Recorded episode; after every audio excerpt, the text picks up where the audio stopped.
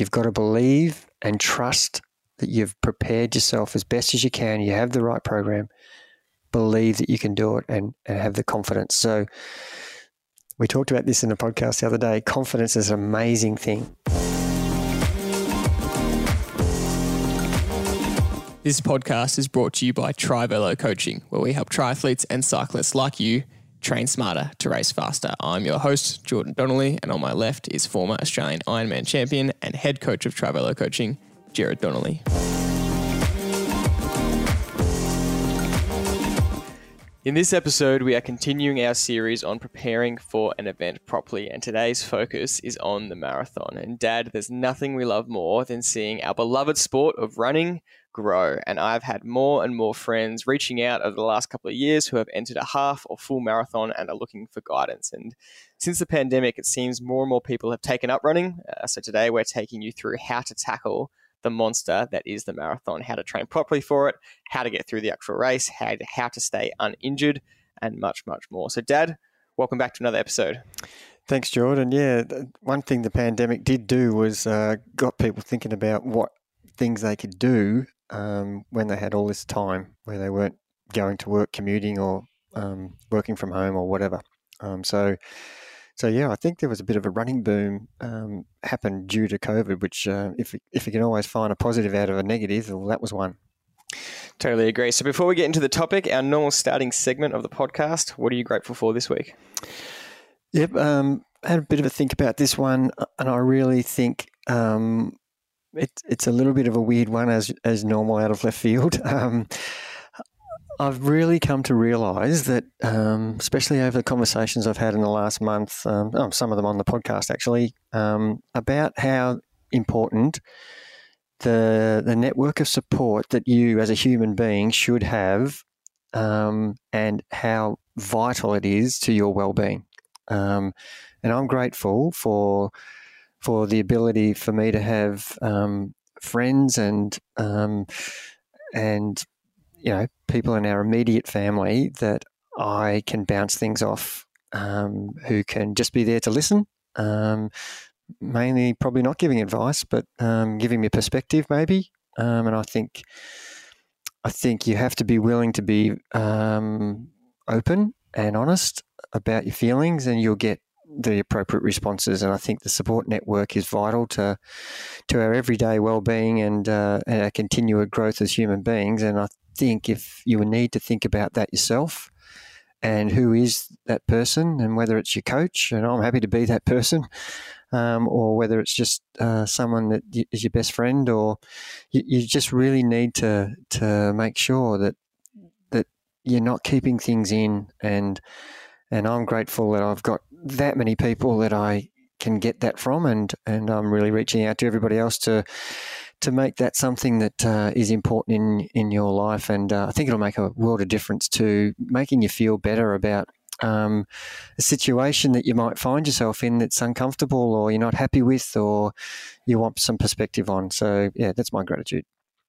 That's unreal. Um, and I want to talk about that a little bit more. And it kind of ties in with my own gratitude, where I have just finished the last few conversations we've had on the podcast. Uh, just so grateful that we've we've gotten to have them. And uh, some of our guests have just been um, overwhelmingly inspiring, uh, thought provoking.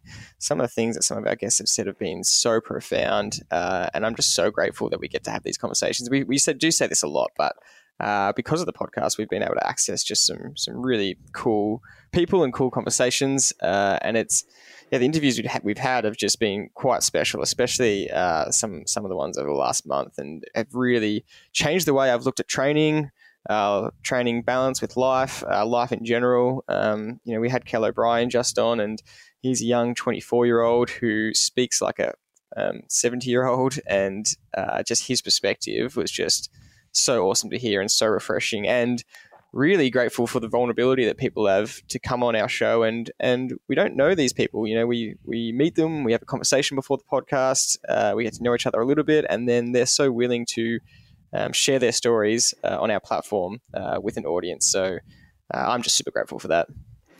I couldn't agree more. And I just want to add one more thing. I, I just think um, I've noticed my generation growing up, it wasn't it wasn't a thing to to say how you felt. It just it, it was almost uh, showing your weakness.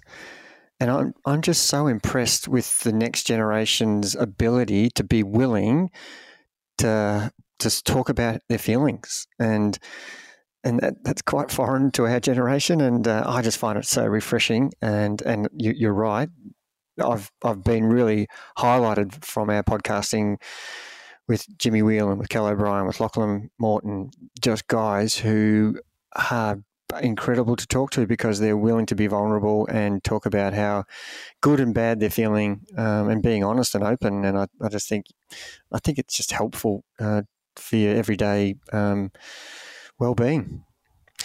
We haven't actually we, we've spoken about this a little bit because we do our conversations just in general. Uh, we do talk about gratitude and, and these kind of things off air, not just on air. Um, but uh, my my memory growing up, and I don't know if this is just because we're we were kids and you were the parent, um, but our level of conversation has definitely shifted from when you're a kid and, and you're the dad and you set the rules to um, what it is now. But do you think that's a product of the whole kind of world changing? And do you notice that across all generations, or do you think it's just because this is what the younger generation kind of does? Uh, what are your thoughts on that? Um, that's a good question. Uh, I I think as a parent, you want to give your children boundaries, so it's harder to be um, as open to each other. Um, and I, I, think I struggled with that a bit as a parent, um, being too harsh and but wanting to make sure that you knew where the boundaries were.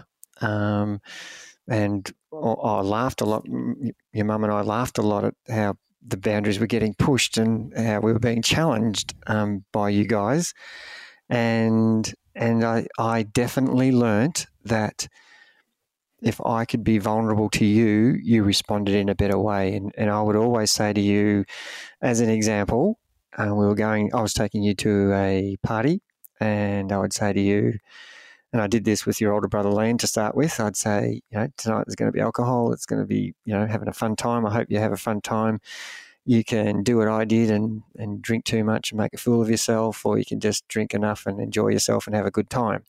You choose which one you want. Um, and I was just trying to give you perspective because I'd made those mistakes myself and regretted being you know, acting silly and under the influence of alcohol when I shouldn't have been, doing things that were really I regretted. Um, you know, they weren't major catastrophes, but the, you know, stupid things. And and I, rather than telling you not to drink as a as a dictatorship, I wanted to reason with you as to the experiences I'd had to make you think about the choices you were going to make and the consequences. That worked so much better than when I first started with Liam. Was I don't want you to drink. Um, and I think I learnt that um, changing my ways of communication, um, you you all responded so much better. That's an interesting uh, take, and I think you've used the words, um, you know, different generation, and um, you're impressed with the generation of, of, of young athletes, and you see it in the footy world as well. You know, there's a lot of footy podcasts out now where a lot of AFL players are coming on and, and talking with vulnerability, which you wouldn't see from footy players in the, I guess, 80s or 90s. And that's a really good point. I didn't want to dive into that too much. It's not a family therapy session, but I was definitely very, very interested. Uh, moving on to our next segment, uh, and in terms of what has caught our attention in the world of triathlon, cycling or running. Dad, what's caught your eye? Well, there's a lot to catch the eye at the moment, George. It's uh, it is the I don't know. Maybe there's there's three or four peak periods during a year in sport, and and we happen to be focusing on cycling at the moment. Um, you know, we had the World Cross Country Championships recently, and um, you know, there's there's just so much stuff happening. Um, you know, when it's an Olympic year or is a Commonwealth Games year, you know, when the Tour de France is on, when the Giro's on, the Vuelta and the World Championships of running, and there's just so much happening. But right now, we are in the preparation for um, the, the, big season, the summer season in Europe, which is the, the Giro, the Tour de France, and the and the Vuelta and the World Road Championships. So they're, they're the four kind of key things. It's not an Olympic year, so you know, as we've talked about in the last couple of weeks, uh, the Spring Classics, and um, so we've got two groups of people training for the Spring Classics, and the other group are training for the Giro. So, so we've got the stage races happening, such as the Tirreno-Adriatico, the um, Paris Nice, and now the Volta Catalunya is in Spain, which is an epic race. I, I just love this race. They couldn't It's make it any just- harder if they tried. It's basically just seven days of climbing.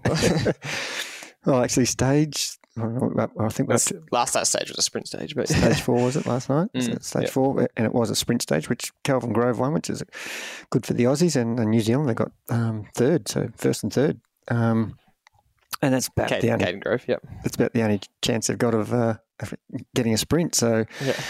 um, so what I want to say about what's caught my attention on the Volta is the Remco Roglic Challenge. Uh, Remco Evenepoel and um, Roglic. Uh, he's in he's in the leader's jersey. It's halfway through, so by the time this podcast comes out, it'll be all done, and we'll be able to see who who is winning and who is losing. Um, interestingly, uh, Remco won stage uh, three Three, yeah. and he threw his arms up in the air and um, it was a real well-deserved victory because stage two he got rolled on the line by uh, Roglic and the other guy I've forgotten his name.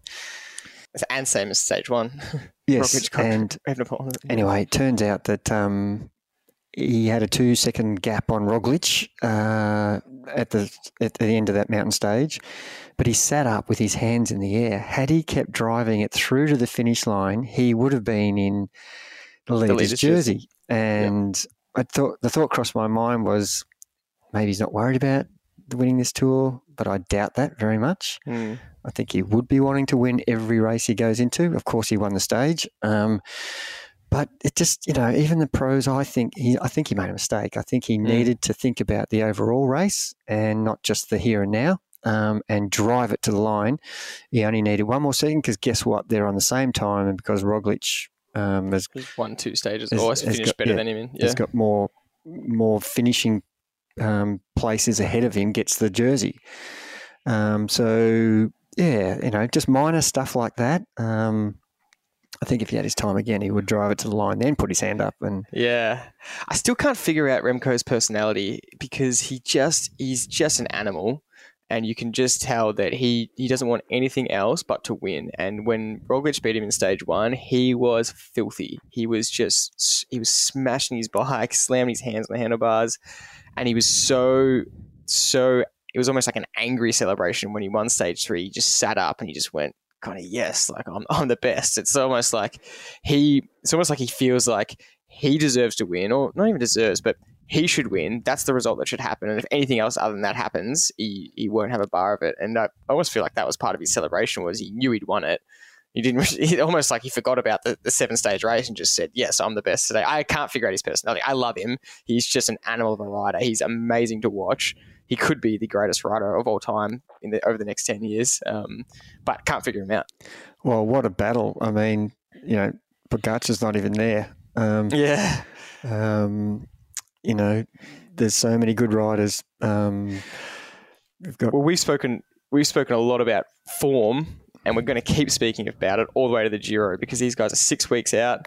Who's riding well now? Who's going to be riding well in six weeks? Um, because this this uh, the Volta Catalonia is stacked with every Giro rider. It's as you're saying, Remco, Roglic, Carapaz, Tom- Chaves, Thomas. Tom, Geraint Thomas, um, Adam Yates, uh, Mikel Landa. Um, there's even more that I'm, I'm forgetting, but um, Romain Bardet. Uh, it's absolutely stacked with some of the best climbers, and so it's amazing to watch. You know, Carapaz is getting spat out the back. Um, Geraint Thomas is absolutely hiding, and he actually just put a tweet out today with a picture of him in the bunch saying, "You will not see me out of here for this race," but he did say.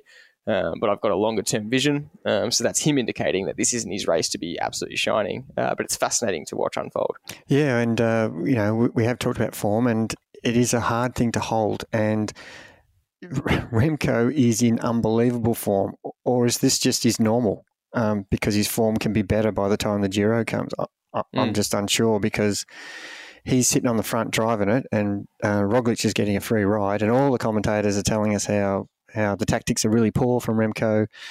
Um, but you know he's got that ability, and he could be using this as a training session to to build his form by sitting on the front. And Yeah. and sure, you said earlier, you know, clearly he wants to win. Um, so Mm.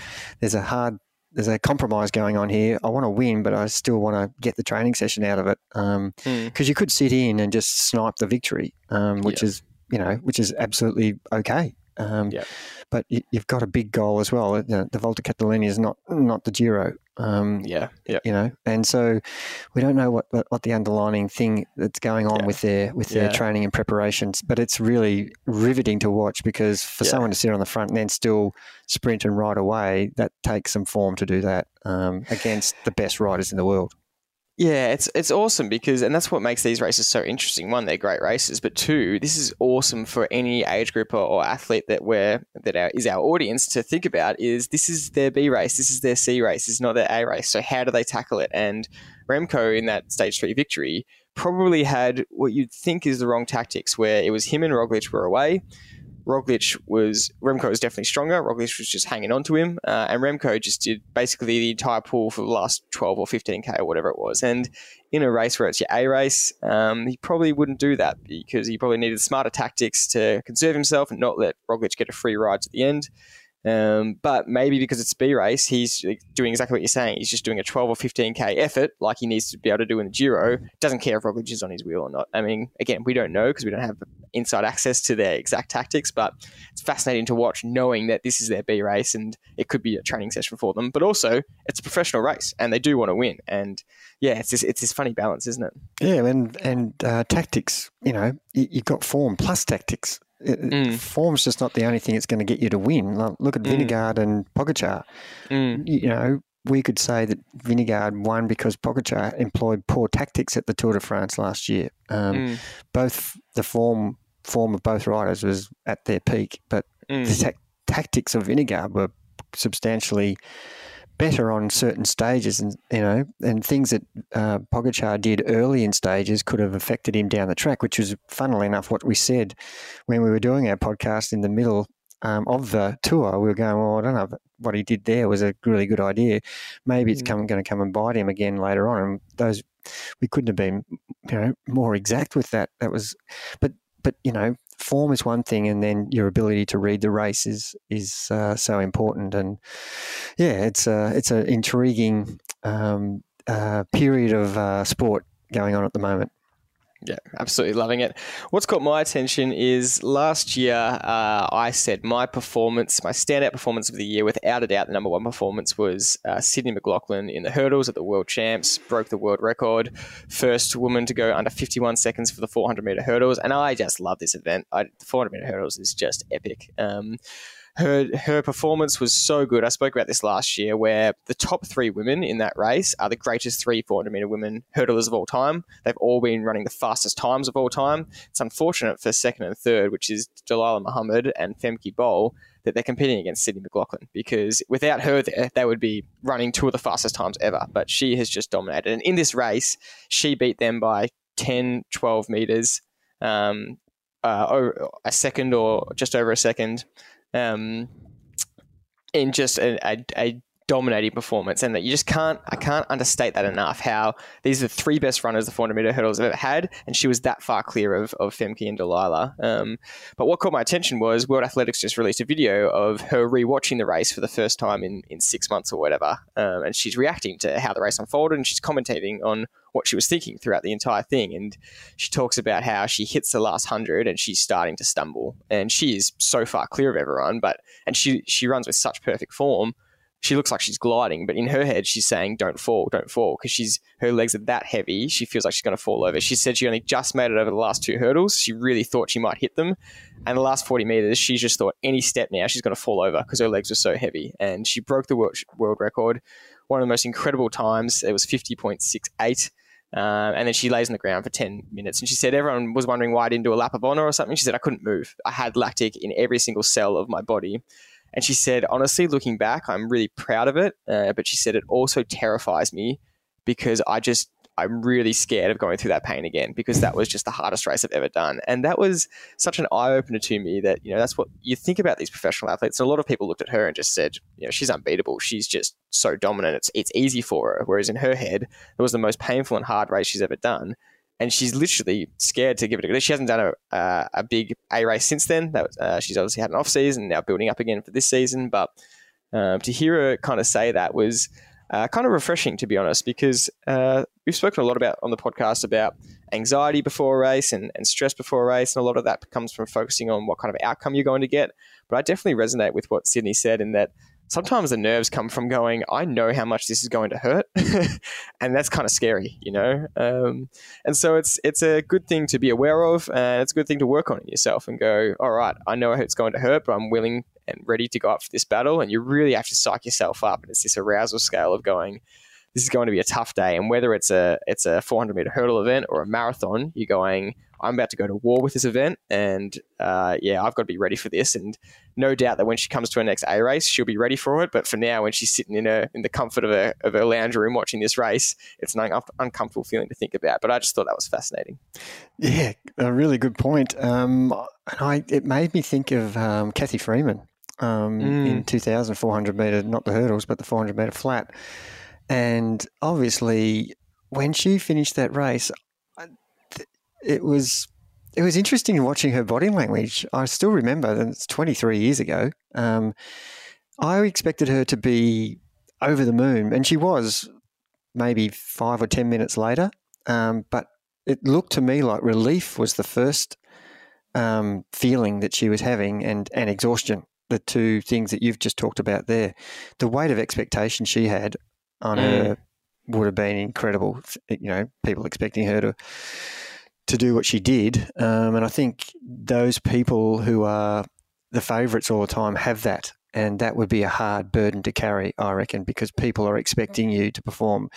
You know, thinking about Pogacar and Roglic and those guys as cyclists, you know, the expectation is they perform. And if they have a bad day, everybody's going, "What's wrong? What happened? What's wrong mm-hmm. with you?" Mm-hmm. And that's hard to deal with in itself. And you know, if you start breaking world records like Sydney McLaughlin has done, and over the years as as runners, you know, we look at um, um, Ingebrigtsen. You know, every time he races, the expectation is that he wins, and and that's not easy. Um, mm. Um, to you know, and so therefore you have to be very careful about um, how much you can cope with and what races you should be doing, and and at the same time you don't want to be limited by weight of expectation. Um, so therefore, I think it comes back to what we've been talking about in a podcast a lot is your love of your sport will override all of that. And if you mm. just love racing, training, competing, you shouldn't give a shit about expectation. And mm-hmm. if you have a bad day, and and there's a few athletes who are good at this, um, and I think Roglic is quite good at it because there's some races he's had such crap luck, and some of it's his his poor bike handling skills or whatever. But he's had so many races where he's crashing and chasing, and um, and he still smiles and and doesn't blame anybody, and you know, and his expectation is that he should win all the time, and um, but but he's got a great attitude that I just love doing this, and some days I'll win and some days I won't. Sagan was brilliant at this, absolutely brilliant at it. Anybody who's won three back-to-back world t- titles as a cyclist, you've got to have a pretty good personality. Um, um, good mindset and and he just loved riding his bike and so I think I think the, one of the things I'm learning over my journey in interviewing people and watching sport, rather than being at the top end of it now, is is how the love of the whatever you're doing is almost the winning formula. You can you can have a great program and and that you know obviously that's going to contribute enormously to to to how you perform and your form of the day, but but your actual uh, mindset about I don't care what happens today. I just love what I'm doing. I'm so grateful that I'm a part of this, and um, I think I just think that's that's the thing that'll get you further than. And so that example you just gave then, um, you realise how hard the actual event is when you hear someone say that. But when you look at it, it looks like they're doing it so fluently, mm. so easily, mm. and and mm. that's what's the mark of a good a good uh, athlete is that they make it look easy. You, you know, you, you look at Djokovic serve or any sport you're looking at, you just see them do it so fluently, you know, effortlessly. Um, Ingebrigtsen, when he's just attacks, you know, he's hurting. Everybody forgets that. It's hard. Um, when Pogacar attacks the group uh, on the last climb, it looks like, oh, he could do that. But you go on a climb and, and try and do that with your mates. Um, you know, it takes all of your mind and, and physical attributes to to push the pedals for 10 seconds harder, you know. So so yeah, it's it's a great example of what's caught your attention, but there's a lot to learn from from the mm. mindset mm. for sure. Mm. Totally agree. Let's get into the uh, topic that everyone wants to hear for this episode, and that's how to prepare for a marathon properly. And I want you to, to start off by describing just what the marathon event is and and what what makes up the marathon and what makes it so tough.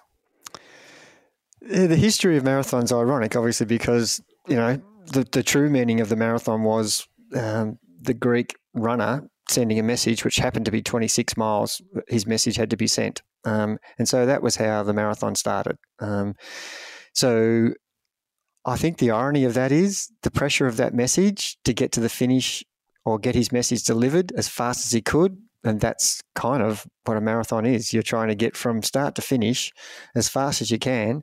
But because it's got such endurance in it, um, it's hard to. You just want to give your best right from the start, but you, unless you pace it, it's you're going to be destroyed. You're not going to get the outcome you want. You're going to be slower than you want. So, so the marathon is a, is the most unique event where pacing is key, and if you fuck that up, you, the whole race is is destroyed, and it's absolute suicide to do anything other than that. And we've said many times, the shorter the event, the less the less the hardship or the pain you're going to endure, the longer the event, you muck it up, and that pain and hardship you're going to endure is ingrained in your brain because you're out there enduring that pain that you've mucked yeah. up. Um, and the I way you...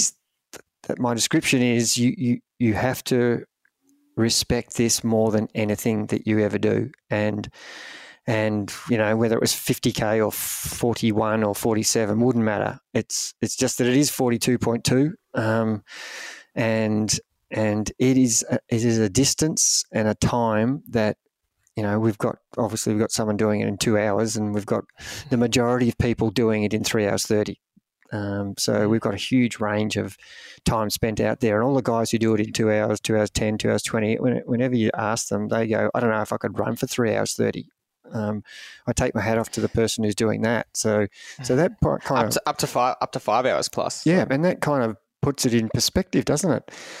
The marathon is just one of those unique events that is is so tough, and you can get it wrong so easily, and and yet to get it right just takes some really simple, good planning and preparation.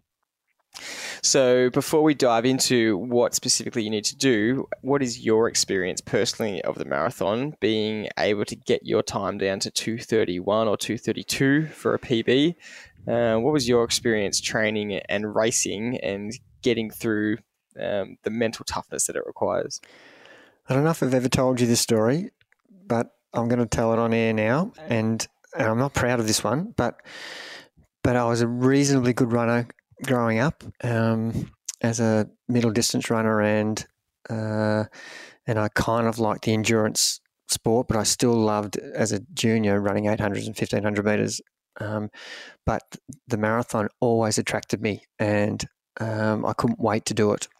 Um, but my dad always said you need to be a lot older and a lot more mature to be able to withstand the the load that marathon requires. Um, and and I'm so happy that that was the advice I got. Um, by the time I got to run a marathon, um, I'd run so many 10Ks, 5Ks, half marathons, um, and not really done the correct marathon training. Um, but I was so fit for half marathon, I just presumed wrongly that it would transfer across the marathon. And um, a couple of things on the day that went against me, which really didn't help. But I think I was on track to run a reasonably good first. I, I think I did um, seven or eight marathons in a triathlon, and I did.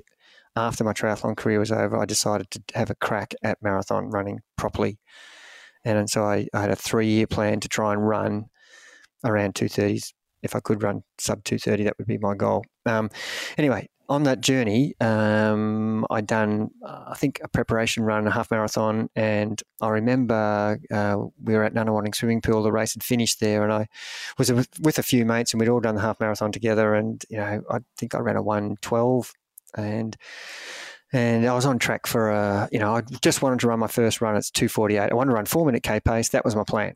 and it was my first marathon, so I didn't want to. You know, I had two years to two two or three years to get down to where I wanted to, and I had a really good uh, idea of what I was capable of doing. Um, and saying to the guys in the pool, if I can't r- run under three hours with that half marathon I've just done, I'm giving up running. And and they all oh, they all laughed. I thought, yeah, yeah, of course you will. You know, you just run a one twelve. That equates to basically a two forty four or two forty five. Um, anyway, I was on track for four minute K pace, and uh, the, the, the event I chose was the Frankston to Melbourne um, local race here in Victoria. And unfortunately, some days you have a northerly, so it's a headwind the whole 42.2k. Um, it's one direction. So uh, brutal. From point A to point B is not out and yeah. back. So it's very annoying if you've got a headwind, and great if you get a t- typical Melbourne forecast, which is a southwesterly, which is basically a tailwind the whole way. But this time, here it is, it's a headwind northerly. And so tactical running in the pack was really important to try and hide uh, getting a, a, a draft, etc. I'm taking too long with this. Sorry, but um, but anyway, I got to uh, I think it was 36k, and I had uh, a group of my mates who weren't runners, and they had set up uh, a card table and eskies, and they were just watching the race uh, at Elwood, just near Luna Park, for those who, who, of you who know it. And they had an esky with ice and their beers and stuff, and um, and they were they saw me coming and they were jumping up and down. It was it was actually pretty inspiring coming up to them, and um, it was really hot that day. And um, as I came up to them, I was totally on target. I only had six k to go, and um, I should have run that in 24 minutes, and I'd, I would achieve my 248. I was probably at 247 pace, and um, they picked up their ice bucket and chucked it over the top of my head and drenched me with cold iced water. And in the next two kilometres, I had full body cramp um, to, a, to a point where I couldn't actually move and I was stationary. And, and I did everything I could to keep walking. Um, and it wasn't my poor pacing, it wasn't my nutrition. I probably hadn't done quite enough long endurance runs, but I was pretty well on target for what I wanted to do. But just the change in my body temperature from going from a really warm body temperature to totally immersed in ice um, was too much of a shock, and I got cramp. And as you know, we get cramp in our family at the drop of a hat. so any changes in body temperature are going to do that. Um, plus, when you've done already, you know, two hours thirty of running. And it took all of my mental resilience to get to the finish line. I'm not joking. I basically took from that point, I think it was another 38 minutes to get to the finish line. I could see the clock two hours 58, two hours 59, and I still wasn't within 100 meters, and it went three hours. And I finished in three hours and 15 seconds. And that sentence I said at Nunawading Pool about if I can't break three hours for the marathon haunted you. Came back to, and you know, it, it, that's kind of what what a marathon you know, program, you, you're going to have good, bad, and indifferent results on on your preparation. And my experience was that that was an unbelievably good thing to happen because it gave me respect for the event. And um, I thought about my training. I thought about you know the ice getting thrown on me, um, my, my strategy, my execution.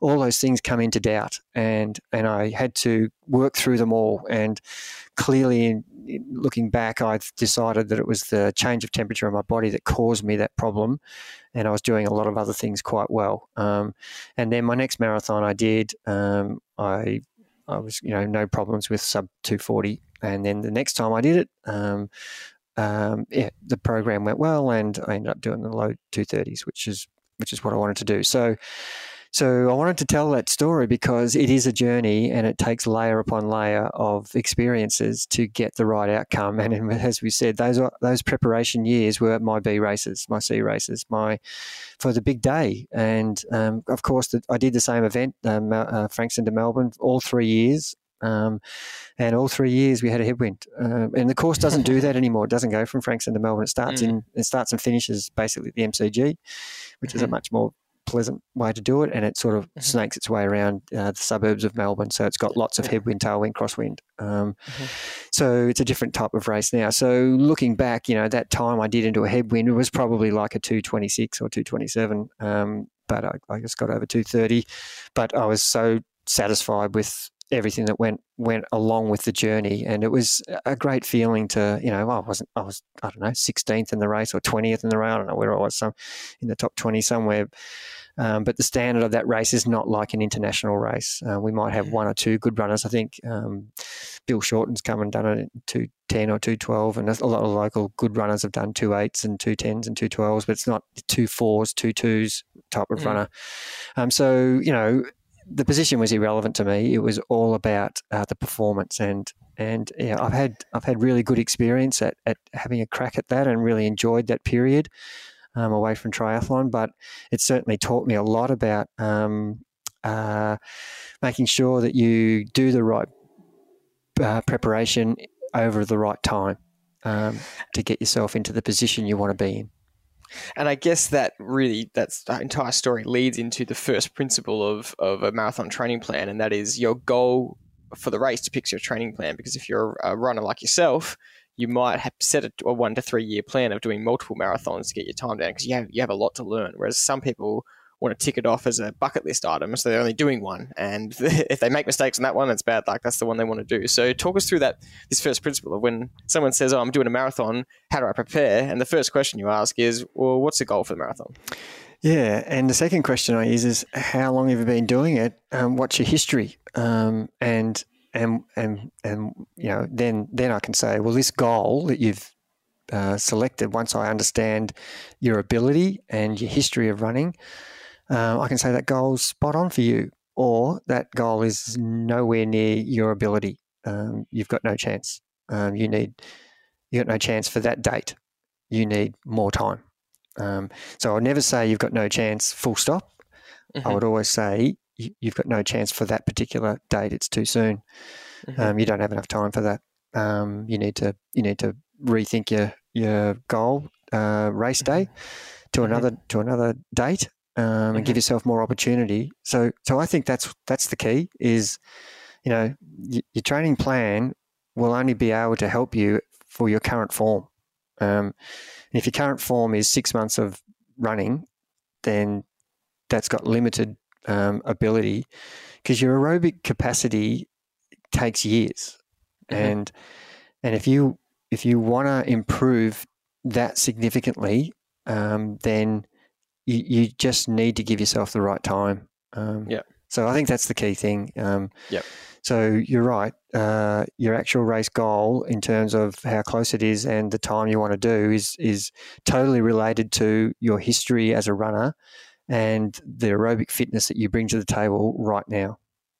That is the typical traveller conservative answer, which we um, love, but also what is what gives uh, an amateur runner or a new runner that wants to do a marathon or a new-ish runner uh, wants to do a marathon a lot of hope is the principle of diminishing returns, meaning you will get the greatest improvement um, at that when you're newer to the sport. And so, a lot of runners will find that if they could do a six-month running program, you know, 24 weeks long, with proper progression, not too much overload to the point where their, their body's breaking down, they will feel like a different person at the end of the 24 weeks. You will feel so much fitter than you've ever felt in your life. Uh, and that's really exciting. That's a really cool part of, of a proper training plan if you give yourself enough time.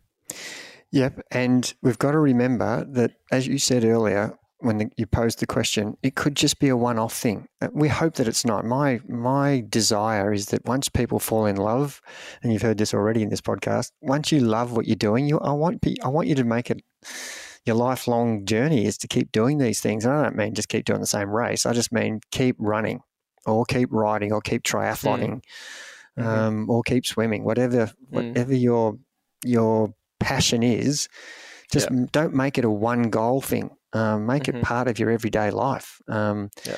And it, it, will help you in all sports, sorts of things in your work life and your family life. We talked about yeah. that. But, but certainly, I think that if you're just going to pick one event, uh, one, one box ticking event like a marathon, you know, you can do it. Whether you could run 42.2K, whether you had four weeks training or whether you had six months or six years. That's the answer. You can get mm. there. Mm. but it's the the level of the experience that that is going to either if you give yourself four weeks to do a marathon you're going to have a lot of pain in that day Yeah. you know right from the start you know you might get away with 5ks being comfortable but for the next 36 you're going to be very uncomfortable but you'll get there um, Yeah. so so i want to make that clear um, we're just trying to give you the best outcome um, with the right structure to enable you to enjoy the thing because I think in life, if you do something that's unenjoyable, you are highly unlikely to go back and revisit it. Mm.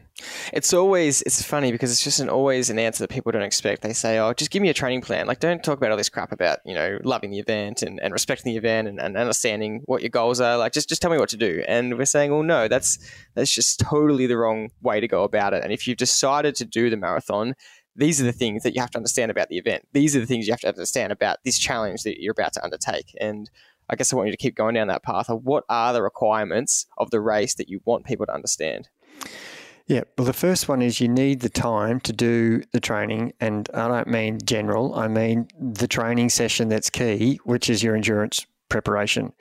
So you've got to uh, allow in your weekly schedule that you would possibly be running at some point in that training plan up to close to the time it's going to take you for the event.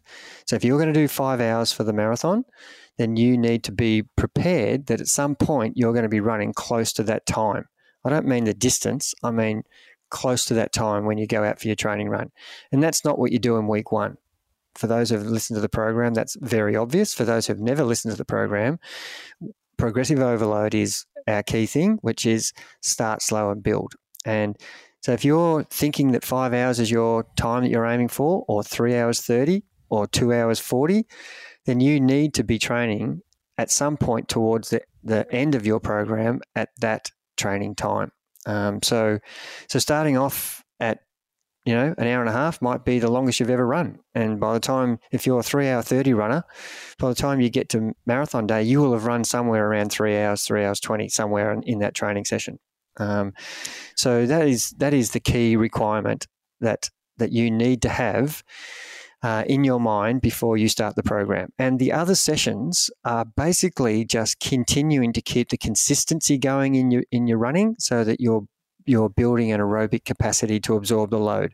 But the key session is the endurance run, um, and everything around that is contributing to recovering from that and then getting ready for it. And how long is too long for that run? Let's say you're predicted to run between four and five hours. Are you realistically asking someone to get to the point where they run for four hours on a Saturday or Sunday as a training It's run? a great question because when I'm coaching people to ultra 100Ks um, or further, um, when I say to them that, you know, if you're going to take 12 hours for that event, we need to be doing some days where we're actually out there for eight hours. And I just get silence on the other side of the of the phone. Um, and oh yeah, and and you know that sounds easy to roll off your tongue, but but the the run can be broken up into many ways. We can do a split run where we might do you know two or three hour run in the morning, and then the afternoon when you've only had really small time of recovery, you might build up to an hour in the afternoon to an hour and a half to two hours. So already you've got a five hour, six hour run uh, in one day. And then, you know, once or twice in that build up in that six month period, you might do a day where you do six or seven or eight hours where you're walk running. Um, you might be in the mountains somewhere where you're on trails where you can't actually run um, and you're, you know, climbing up steep slopes where you have to walk. Um, so it's more like a, an excursion than a training session, really, because we're just not running fast. Um, we're just Mm. out there for time on our feet that's going to replicate the event. And uh, I, I do see sometimes, or a lot of the time, programs do depict um, these endurance runs on, firstly, on um, distance instead of time. And could you explain why that's a mistake? Yeah, because um, if you took if you took the marathon as an example, um, when you get to your peak form, you're going to run X pace. Um, in training, because we don't want to have such fatigue build up. Remember what happens after the marathon? You are exhausted because you've run at your peak pace for 42k, and you've built your form up, you've tapered, and this is a one-off a one-off event, and it takes you probably a week or two or three to really recover from. So if we were to say to everybody, we want you to run 42k on your long run, or or 36 or or 30 um, at your race pace, then you would take so long to recover you wouldn't train. So we're just going to get the body used to the time factor first, the time of the event that you're going to take, and don't have the intensity as a factor. So remember, we always talk about frequency of training, duration of training, and intensity of training. So the frequency is the key. So if you train too hard, then you're going to lose the frequency, which is consistency of lining up each day for a session. So we've got to cut the in- intensity down um, for our endurance run so that we can back up again week in, week out, so that we can get the right amount of load into our body come to our race day. So the minute you try and run those long runs too hard, you're going to need more time to recover, which means it's going to cut into your frequency, which is the key to all programs. Um, so the minute you drop your frequency of training, which is consistency, which is lining up day after day, and you know having a day off here or there, or recovery day here, here and there in your program, that's going to get you to race day ten percent better than you would be if you had not trained so hard in those endurance runs. We can get the intensity from other areas, but it's that's not the day we want to do it. But you know, in some of the endurance runs over the six months, we would ask you to do you know your own half marathon at race pace, or your own 30k at race pace, or your own 36k at race pace as a test. But that's not a week in week out thing. That's something mm. that happens every four to six weeks um, in your program. And I guess you're not also really has to say that you're not trying to get to the point where you're running. Let's say you're going to be a four hour runner uh, you build up to that four hour mark. You're not going to do that for a month straight. You're not going to build up to that four hour mark and then do four weeks in a row of four hours. It's probably once you get to that longest distance of what you're going to run for your endurance run, that's probably a one off. That's once you get there. Is that right? Yeah, that's exactly right. And that, for me, generally should be six weeks out from your main event. You should be doing your longest time run six weeks out. And then from that lead in, you've basically got five more weeks, and one of the weeks is the race. So you've only got four weekends from six weeks out. You've got the, the six week out run, four weeks of training, and then the race. So you've got four weeks where you're totally reducing the, the duration and then slightly increasing the intensity.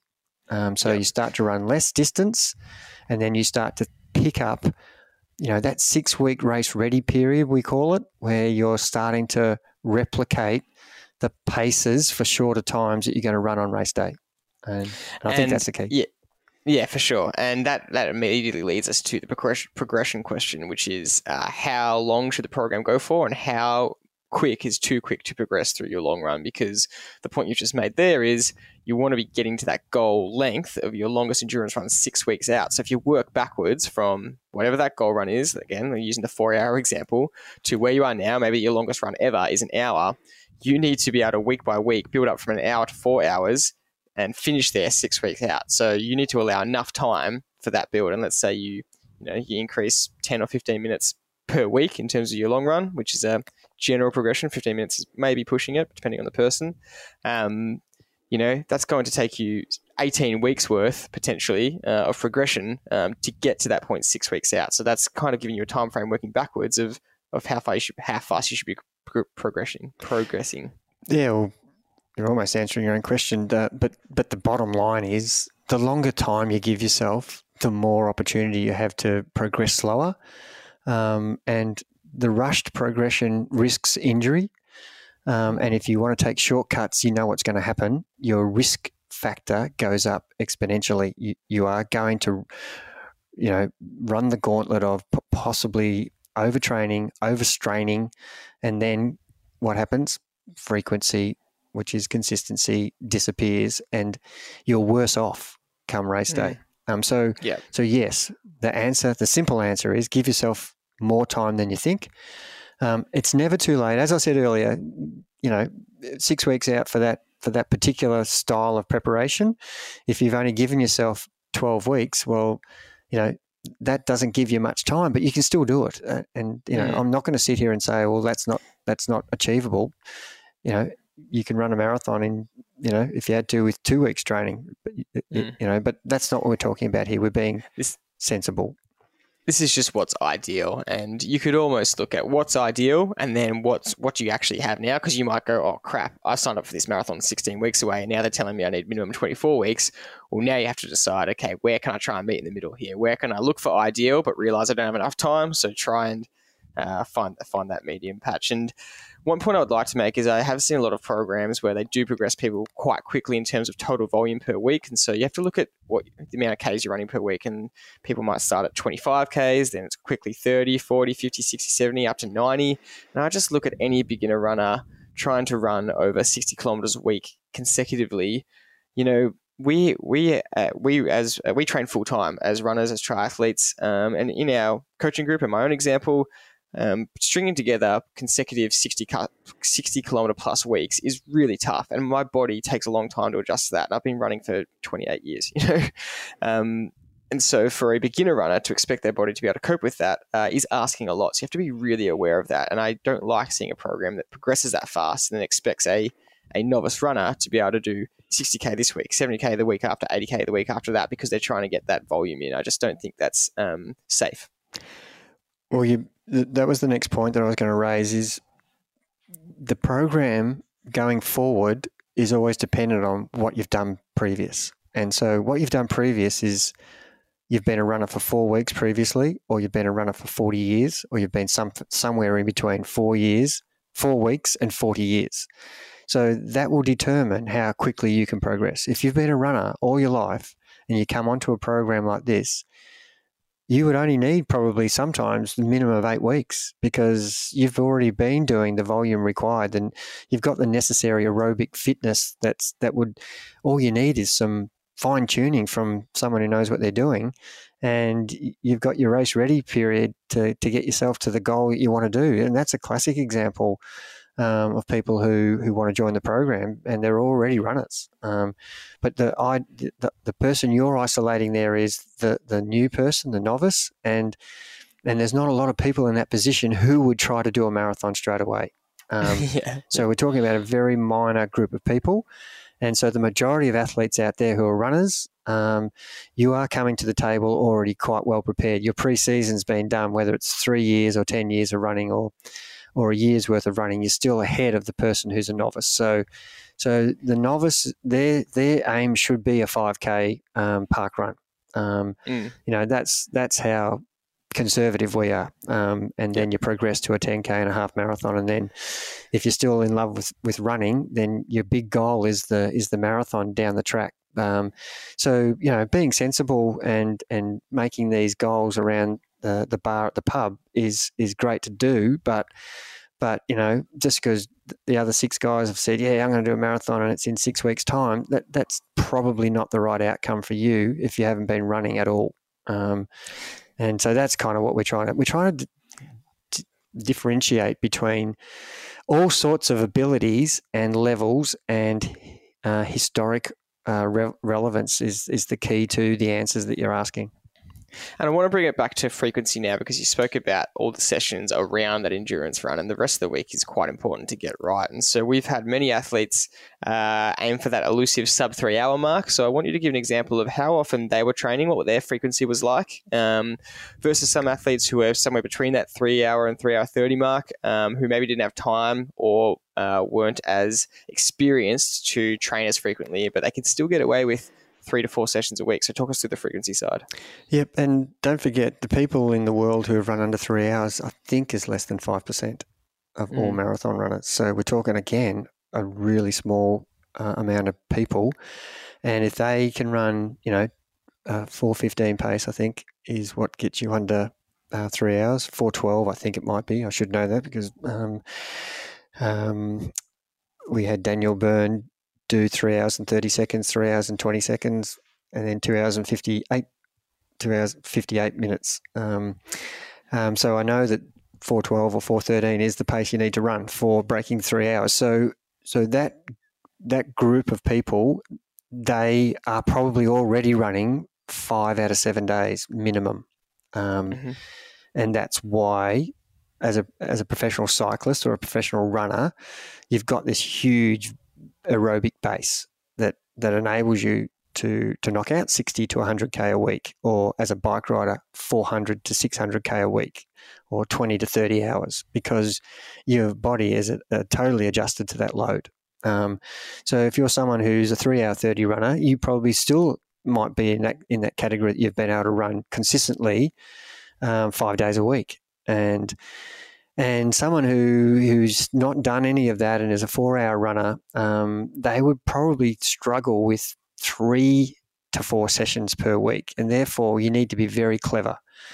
And the obvious answer, which is cross training. Um, so you know, mm. Getting yourself to to do some stuff where if you can possibly swim or or jump on a bike and do some easy riding, um, and it has to be all easy where you're not trashing your legs um, because we're trying to get off our legs. Um, you know that's why swimming's such a good thing to do. Um, you're still getting some cardio, um, still breathing with your head in the water.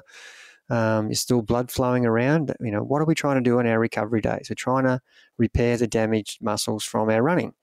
And the best way to do that is just to get light blood flow. And, you know, we know blood carries oxygen, which repairs working and damaged muscles. So we want to continue that happening.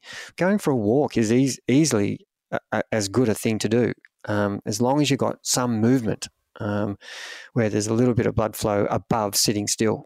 Um, so it's important that uh, five five sessions is kind of the optimum, I think, over the journey from everybody that I've had go through the program and my own running. Um, and even then, I, de- I didn't run seven days a week. I was doing other sessions um, and and making sure that I, I just, you know, I wasn't running myself into the ground by just running seven days a week, you know, six months at a time and having a day off here and there um, from running. It, it, you know, the more recovery you can do, and you know this yourself, you are a better athlete when you're fresher. Um, but you still need to get your body used to load, and that's what training is, preparing you for the load that's going to happen on race day. Um, and you know, there's a fine line between doing way too much and doing enough to get you to the result you want. Um, and each person is going to react differently, and that's the hard part um, from a coaching point of view, because one program doesn't fit everybody. You know, the, the five sessions that I give you, um, I might have to adjust the intensity of those. The five sessions are clear. You know, some tempo, some some recovery, some endurance, some strength, and some race like pace. They're basically the five sessions, but but the you know the intensity of all of those sessions might need to be adjusted if you're not coping. Can you give us uh, an example snapshot of a training week of potentially uh, just a quick example of you know what they, those sessions actually mean? You know, what is a tempo, a race like session, uh, um, interval session, uh, a recovery, a steady state session? Uh, what do they all specifically mean, and um, how do they fit into a week? Yeah, so let's just let's just concentrate on marathon training for this.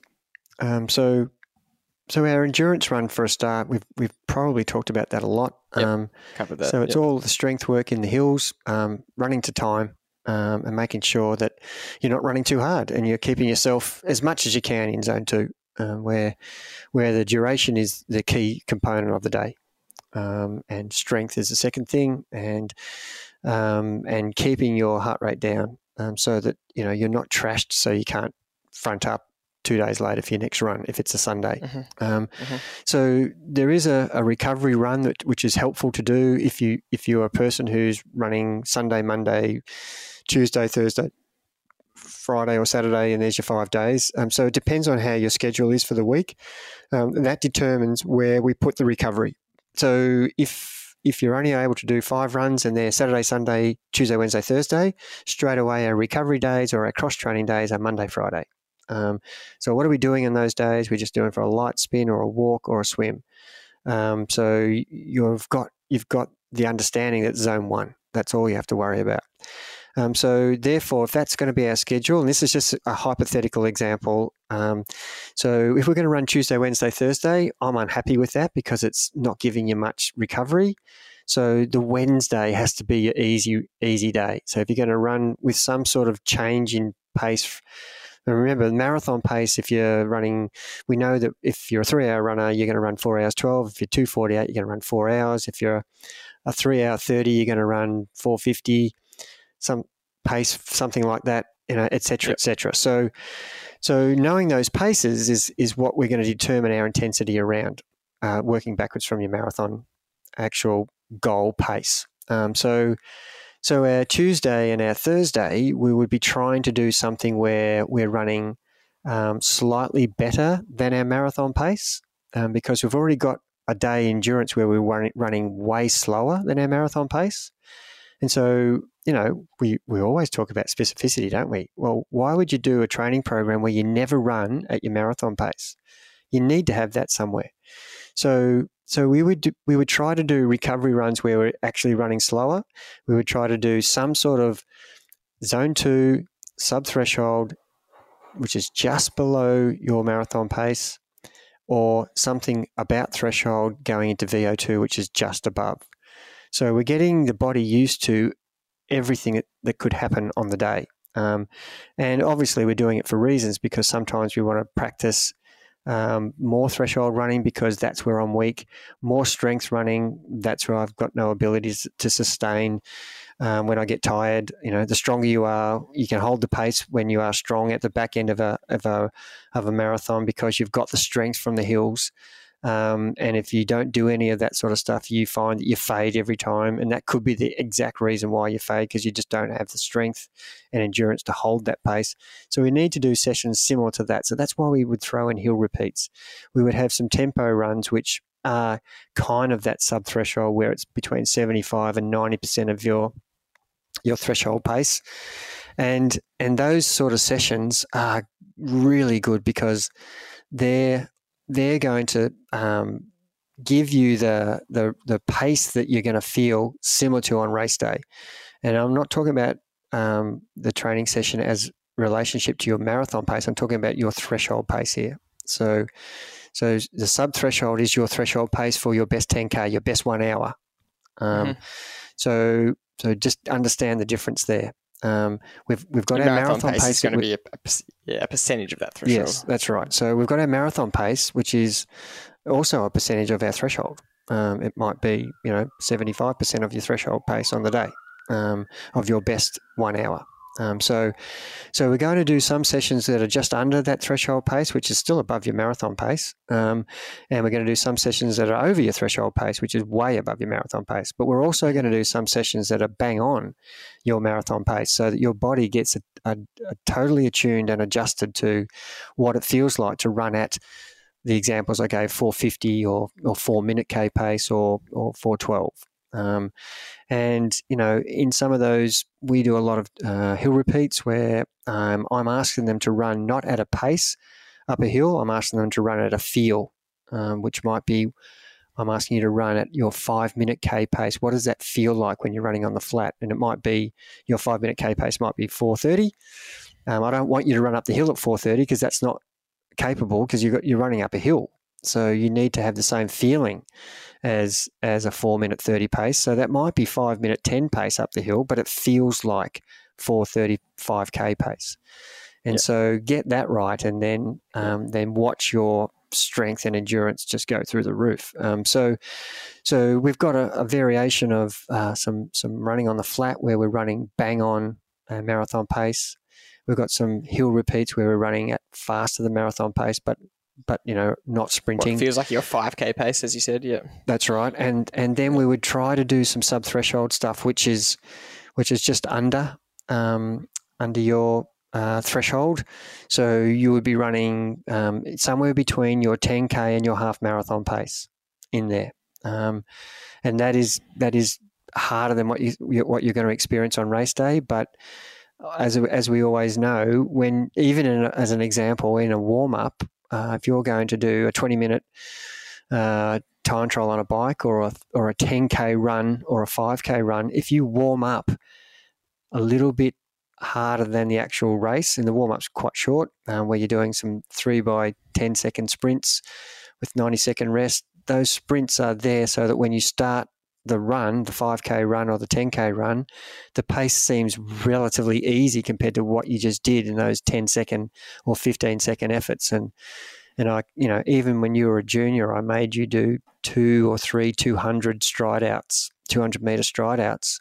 Yeah. And then come the start of the race, you were so warmed up that whatever the, the intensity of the race was, you you were ready to do it. And that that's kind of the same analogy we're trying to replicate here is to try to get you to to do some sort of uh, training that's just well above the expectation on race day so that it feels quite comfortable on race day until yep. 30k or 35k or, or 41k hopefully that's a great snapshot of the actual training. And I'm conscious of time, but we do want to finish by talking about the actual race itself. And you've spoken a lot about at the start about the um, how much the race can defeat you, uh, how prepared you have to be mentally and physically. We're talking about the requirements so far in training so that you can actually get through the race. And like you said, get to that 30k mark, get to that 35k mark, and be able to have the strength to keep going. That's what all these sessions are designed to do. So, take us through to finish off. What do we need to know about the actual race itself? What are you what are you hammering home to athletes? What are you reminding them of? How do they approach the race and execute and have the best day possible? Don't have your mates with a bucket of ice. That would be one. um, but certainly, um, there's so much to say here. It's it's the preparation, the taper. It's the nutrition during that week, the night before, the the, the morning of, getting there in the time, being relaxed, being calm, having a race plan, and then there's a race. So the race will pan out this way every single time. There'll be people on the start line who run too fast, who throw you off mentally. And I've already told this story um, that Melbourne to Frankston, I think at one point there might have been a Steve Moneghetti equivalent on the start line who is capable of running a, a 206 or whatever. And literally five or 600 people kept pace with him in the first two or 3K. Um, the only one person who could hold that pace was that guy. The other 600 people were wrong. They were going to run something slower. And some of them were going to run four hours, yet they ran 303 pace for the first two or 3K. So, so that is that is not what to do.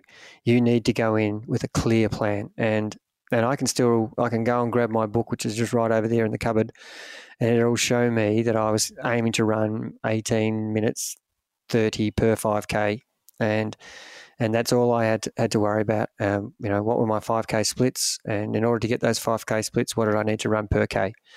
And the big test I had was every 5k, look down, 18 something, and I'm bang on target. So you need to follow that race plan from start to finish. Um, there will be marathon courses where that's harder to do because there's headwind, there's hills, there's downhills, there's sections that are predominantly uphill. So you've got to adapt or adjust your plan according to the course. So it's easy to say that's your plan on a dead flat course with no wind. That's an easy thing, but not a lot of the races are like that. So you actually need to have that scheduled into your race plan. Um, so, so in order to make the race a successful one, that is the key: is your race plan, and then how can you execute it. If you make mistakes in that execution, then that's going to be the problem. But if you're fit enough to to come out of that mistake, you can still save the day but if you don't realize you've made the mistake till it's too late, then the race is going to have the outcome that you don't want. So, in order to get to the finish line with the result you want, the race plan and the execution are all what it's about. And you need to be in the cone of silence and have no one around you um, except for your body and mind attuned to how am I feeling? Is my pace right? Um, how's my heart rate? Um, am I feeling comfortable? Is this getting too hard? You're asking yourself these questions every single 20, 30 seconds. Um, um, is there someone I can run with who's running the same pace as me? Can I drop in behind them and get a, a bit of a rest? And then finally, making sure your nutrition um, is is on song and you've practiced that in training, and that will give you the outcome that you want. So have a, a correct race plan that you've talked about with your coach um, that you know is actually real, and you you have evidence that you can do those numbers, that pace, and then going out and actually doing it, and not getting sucked into people around you running a, a pace that you think you can sustain because you are so fit and tapered that the first 20k should feel the easiest 20k you've run for a long time. And you should be saying to yourself, I can run faster than this. It's Too slow, yeah. Um, this is way too slow. I can do better than this. Maybe my plan was wrong. Well, that's not going to be the case in 12k or in 15k time.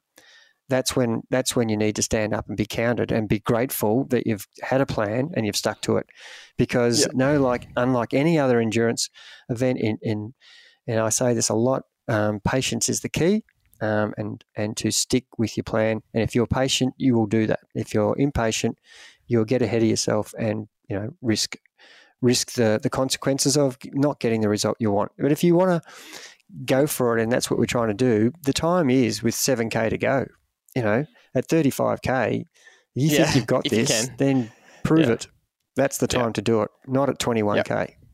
Yeah, absolutely. That is an absolutely brilliant snapshot of a race plan. And a last question I want you to uh, try and answer is: Do you remember? You used the, the, example of Daniel before in his third year in a row, his third attempt at breaking three hours, maybe it was fourth one, I think, um, where he was twenty seconds off his target each time.